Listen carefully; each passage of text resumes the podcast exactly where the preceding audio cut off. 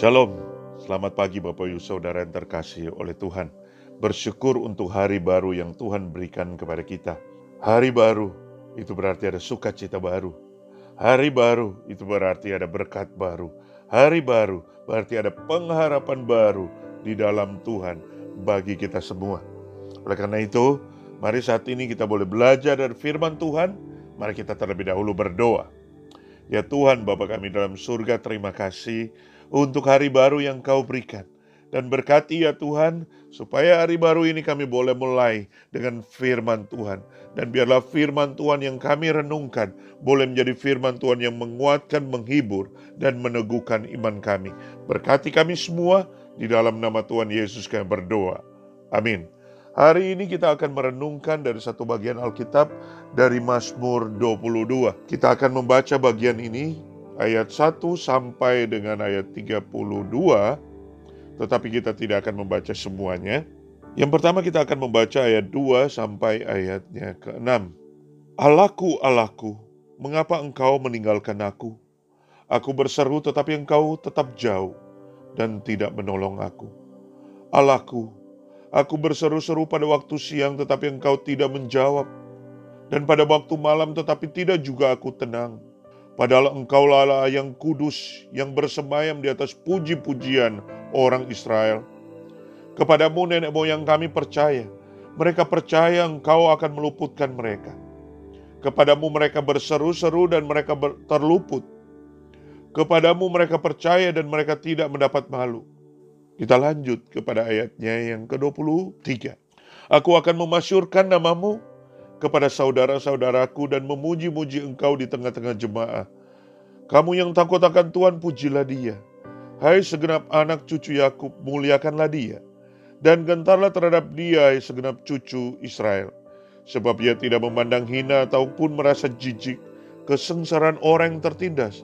Dan dia tidak menyembunyikan wajahnya kepada orang itu. Dan ia mendengar ketika orang itu berteriak minta tolong kepadanya. Karena engkau aku memuji-muji dalam jemaah yang besar. Nasarku akan kubayar di depan mereka yang takut akan dia. Orang yang rendah hati akan makan dan kenyang. Orang yang mencari Tuhan akan memuji-muji dia. Biarlah hatimu hidup untuk selamanya. Segala ujung bumi akan mengingatnya dan berbalik kepada Tuhan.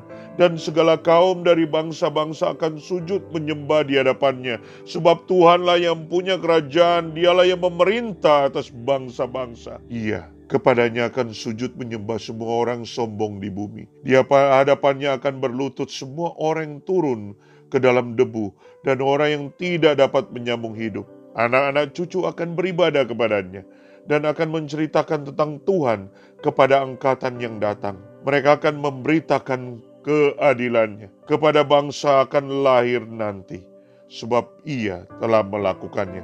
Sampai di sana pembacaan firman Tuhan. Bapak ibu saudara yang terkasih di dalam Tuhan kita Yesus Kristus. Mazmur ini adalah mazmur yang sangat menarik. Oleh karena mazmur ini mempunyai keunikan tersendiri. Sehingga ada yang mengatakan Mazmur ini adalah murni pergumulan daripada Daud. Tetapi juga ada yang mengatakan bahwa Mazmur ini adalah murni bicara tentang Mesias. Setiap pribadi yang menulis bagian daripada Alkitab ini, maka penulis selalu merupakan seorang pribadi yang unik. Dan setiap penulisan selalu ada bagian pergumulan-pergumulan daripada seorang penulis. Sehingga saya percaya bahwa bagian ini juga menceritakan tentang pergumulan-pergumulan yang real daripada Daud. Tetapi bagian ini juga memberceritakan secara khusus pergumulan daripada seorang Mesias, pribadi Mesias. Sehingga sebetulnya di dalam bagian ini kalau kita melihat maka begitu banyak kutipan-kutipan daripada perjanjian baru di mana ketika Yesus ada di dalam dunia ini dia mengutip bagian-bagian yang ada dalam bagian ini Mazmur ini dan ada bagian-bagian daripada Mazmur ini yang terjadi real di dalam kehidupan daripada Tuhan Yesus. Nah, di dalam bagian ini kita melihat sebetulnya ada dua bagian besar. Yang pertama itu ayat 1 sampai ayat 22 menceritakan tentang pergumulan penderitaan daripada Daud atau pemazmur ini. Tetapi juga mau menggambarkan tentang pergumulan penderitaan daripada seorang Mesias.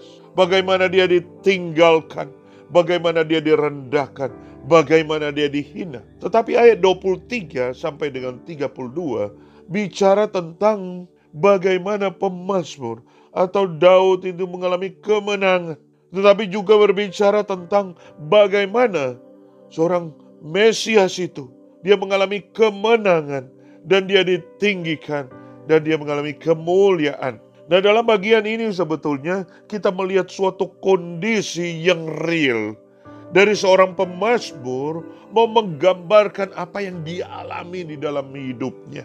Dia mengungkapkan suatu kejujuran daripada pergumulannya, daripada penderitaannya, suatu teriakan yang muncul dari hatinya. Tapi juga mau menggambarkan suatu teriakan yang dia teriakan oleh Kristus. Pada ayat yang kedua di dalam bagian ini, maka kita melihat sebetulnya di sini dikatakan, Allahku, Allahku, mengapa engkau meninggalkan aku? Aku berseru tetapi engkau tetap jauh dan tidak menolong aku. Ini suatu pergumulan daripada Daud. Tetapi kalau kita mencari pada bagian-bagian daripada kehidupan Daud, tidak menemukan bagian yang langsung berkoneksi tetapi mungkin kalau kita melihat di dalam Mazmur 13, maka di sana dikatakan bahwa Daud itu berdoa dan menantikan, tetapi Tuhan tidak mendengar. Di sana dikatakan, berapa lama lagi Tuhan kau lupakan aku terus menerus? Berapa lama lagi kau sembunyikan wajahmu terhadap aku? Di sana menggambarkan bagaimana Daud berseru, tetapi dia tidak mendapatkan jawaban. Dan hal ini sama dengan yang dia katakan, Allahku, Allahku, mengapa engkau meninggalkan aku? Tetapi bagian ini, itu juga yang dikatakan oleh Tuhan Yesus dalam Matius 27 ayat 46. Dan juga Mazmur 15 ayat 34. Allahku, Allahku, mengapa engkau meninggalkan aku? Saudara-saudara, bukankah ini juga merupakan teriakan? Teriakan yang sering kali kita sampaikan kepada Tuhan. Ketika kita mengalami pergumulan-pergumulan kesulitan dalam hidup kita. Bergumul dengan sakit penyakit. Dan kita, ketika kita berdoa kepada Tuhan. Sepertinya tidak ada jawaban. Sepertinya Tuhan tidak mendengar. Ketika kita punya pergumulan keluarga. Dan kita memohon Tuhan tolong pulihkan. Tuhan tolong berikan jalan keluar. Sepertinya Tuhan itu diam. Ketika kita mengalami masalah ekonomi yang begitu berat, di mana tidak ada orang lagi yang dapat menolong kita, sehingga kita mengharapkan Tuhan, dengarkanlah permohonan kami. Namun sepertinya juga Tuhan diam ketika usaha pekerjaan kita mengalami kondisi yang sulit seperti pandemi pada saat ini. Ada orang yang di PHK, ada orang yang dirumahkan, ada orang yang hanya mendapatkan gaji 50%. Ada orang yang dipotong gajinya dan berteriak kepada Tuhan. Tetapi sepertinya tidak ada jawaban. Orang yang bergumul di dalam pelayanan, sepertinya Tuhan tidak menjawab. Momen-momen seperti ini, teriakan-teriakan yang kita sampaikan kepada Tuhan, sepertinya Tuhan tidak mendengar. Tetapi menarik sekali di dalam bagian ini, karena kalau kita membaca ayatnya yang keempat, kelima, dan keenam, di sana dikatakan, Padahal engkau yang kudus yang bersemayam di atas puji-pujian orang Israel. Kepadamu nenek moyang kami percaya. Mereka percaya dan engkau meluputkan mereka. Kepadamu mereka berseru-seru dan mereka terluput. Kepadamu mereka percaya dan mereka tidak mendapat malu. Yang menarik adalah ketika pemazmur atau Daud datang kepada Tuhan di dalam teriakannya.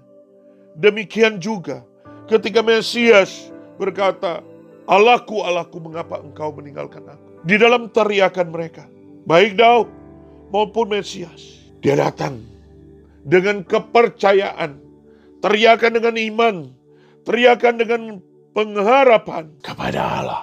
Bukan teriakan di dalam keputusasaan. Inilah yang harus menjadi perhatian bagi kita. Ketika kita datang kepada Allah di dalam teriakan kita, jangan biarkan kita kehilangan iman. Jangan biarkan kita kehilangan kepercayaan. Jangan biarkan kita kehilangan pengharapan. Tetapi biarlah kita datang dengan iman yang kokoh, yang teguh. Meskipun dalam kondisi yang sangat sulit. Di dalam pergumulan yang berat. Kita tetap datang dengan kepercayaan. Dan menarik, di dalam ayat 23 sampai ayat 31. Di sana ada nuansa baru. Di sana menggambarkan suatu kebangunan, kebangkitan, kemenangan yang digambarkan dengan suatu ungkapan Aku akan memasyurkan namamu. Aku akan memuji-muji engkau. Aku akan sujud menyembah kepadamu. Suatu nuansa baru akan kebangunan, kebangkitan, dan kemenangan. Itulah yang digambarkan di dalam Mazmur ini. Bahwa ketika kita menantikan Tuhan, ketika kita menaruh kepercayaan kepada Tuhan, kita ketika kita beriman sungguh kepada Tuhan, dan kita percaya kepadanya, maka Tuhan akan bertindak. Bahkan di dalam bagian ini, Bapak Ibu Saudara, dikatakan bahwa seorang yang mencari-cari Tuhan, maka ia akan mendengar ketika orang itu berteriak minta tolong kepadanya. Karena dia tidak memandang hina orang yang mengalami kesengsaraan, orang yang tertindas. Tetapi kadang waktu Tuhan itu bukan seperti waktu kita berdoa dan terjadi pada saat itu Ketika kita berteriak dan terjadi pada saat itu. Ada waktu Tuhan. Di mana Tuhan sedang bekerja. Tuhan sedang merenda suatu kehidupan dalam kehidupan kita. Tapi kita harus percaya kepada dia. Bapak Ibu dari bagian ini. Kita mau belajar. Ada dua hal. Yang pertama. Waktu kita mengalami pergumulan kesulitan. Masalah yang begitu berat dan kita berdoa, bahkan berteriak kepada Tuhan. Dan sepertinya kita berasa dan berpikir, Tuhan tidak peduli. Tuhan sudah meninggalkan kita. Dia tidak mendengar. Saudara percayalah bahwa Tuhan mendengar. Dan dia tidak pernah meninggalkan kita. Karena dia mengasihi kita. Tidak meninggalkan kita. Karena dia mengasihi kita. Allah mengasihi dirimu. Allah peduli kepada dirimu tetapi percayalah kepadanya dan nantikanlah bagaimana dia berkarya di dalam hidupmu, bagaimana dia menolongmu di tengah-tengah sakit penyakit, pergumulan keluarga, di tengah-tengah masalah ekonomi, di tengah-tengah masalah usahamu dan masalah pekerjaanmu, bahkan mungkin masalah pelayananmu. Nantikanlah Tuhan berkarya. Yang kedua, Marilah kita terus punya iman yang teguh, yang kokoh. Iman yang tetap meskipun kondisi yang sulit di hadapan kita. Yang sepertinya tidak ada jalan keluar. Dan sepertinya tidak ada pertolongan. Jangan pernah menyerah. Jangan pernah putus asa. Don't give up, but give it up. Jangan menyerah, tapi serahkanlah kepada Tuhan. Serahkanlah ke atas kepada Tuhan. Karena dia sanggup untuk menolongmu dia dia akan memberkatimu. Dan dia akan memberikan kemenangan-kemenangan dalam hidupmu. Percayalah kepadanya. Nantikanlah dia berkarya. Kita berdoa. Tuhan Yesus terima kasih. Biarlah firman Tuhan ini boleh menguatkan dan menghibur kami di tengah-tengah pergumulan dan masa pandemi ini. Seringkali iman kami menjadi lemah karena kami berasa dan berpikir Tuhan tidak peduli kepada kami. Tapi kami mengerti bahwa Engkau peduli dan mengasihi kami. Oleh karena itu kami mau percaya, kami mau bersandar, kami mau berharap kepada Engkau ya Tuhan. Tolong kami, supaya apa pun pergumulan kami, kami tidak give up, melain kami give it up, menyerahkan kepada Tuhan. Dan kami menantikan kemenangan yang daripada Tuhan. Ini doa kami, di dalam nama Tuhan Yesus kami berdoa. Amin. Tetap semangat, tetap sehat, tetap percaya Tuhan Yesus memberkati.